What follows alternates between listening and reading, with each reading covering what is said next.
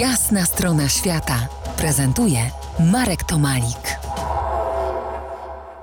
Po jasnej stronie świata Dominik Bac, kapitan jachtowy, żeglarz, pasjonat rdzennych kultur. Rozmawiamy o rdzennych ludach Arktyki. Wspomnieliśmy poprzednio, że wielu z nich osiadło w miastach południa Kanady, Stanów Zjednoczonych czy też Danii. Powiedz, gdzie Twoim zdaniem Inuitom żyje się najlepiej? Nie jestem oczywiście naukowcem, który zajmuje się mm, Arktyką na co dzień. Moje, y, moje opinie są tutaj wynikają z jakichś podróży, które tam odbyłem. Natomiast wydaje mi się, że Grenlandia będzie tym miejscem, gdzie powiedzmy to życie wydaje się być najlepsze. Być może dlatego, że y, są kolorowe domy i wszystko to wygląda pięknie. Choć cała wyspa skuta jest lodem, oferuje wspaniałe łowiska, jest bardzo dobrze skomunikowana y, z Danią 2001 a miejscowi Inuici czerpią zyski zarówno z przemysłu rybnego, jak i wydobywczego. Bardzo wielu Inuitów y, studiuje też w Kopenhadze, jeżdżą do Danii, mają kontakt z tym krajem, a jest to kraj, jak wiemy, dość socjalny. A Stany Zjednoczone Ameryki? Stany Zjednoczone to jest dość zaskakujące, ponieważ hmm, ta Alaska jest dla nich takim miejscem dość, dość ważnym, jest obecna, jak wiemy, i, i w ich kulturze, i w filmach.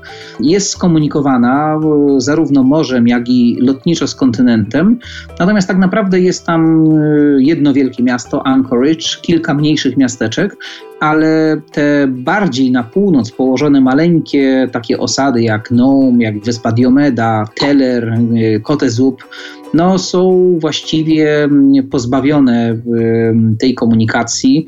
No a czy dzisiaj Inuici są wierni dawnym wierzeniom? Czy w ogóle ich to interesuje?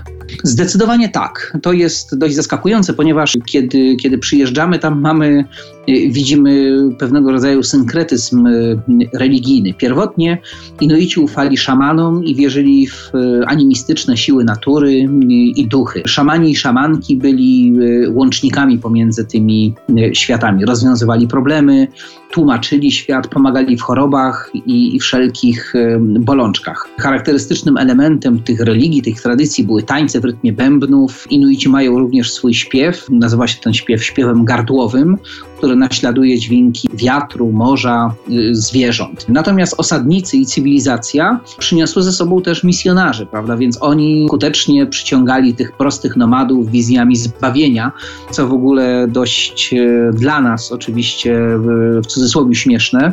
Y, w kościołach, tam na północy, w Haven, w miejscu, gdzie Amundsen zimował przez dwie zimy, są witraże przedstawiające Chrystusa w rydwanie zaprzężonym w niedźwiedzie polarne, a na innym jest Mojżesz, wskazuje przykazania na tablicach w otoczeniu gór lodowych, Inuitów i, mm, i Iglo.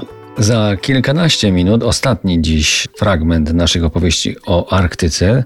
Tym razem przyjrzymy się, czy rzeczywiście robi się tam coraz cieplej. To jest jasna strona świata w RMS Classic.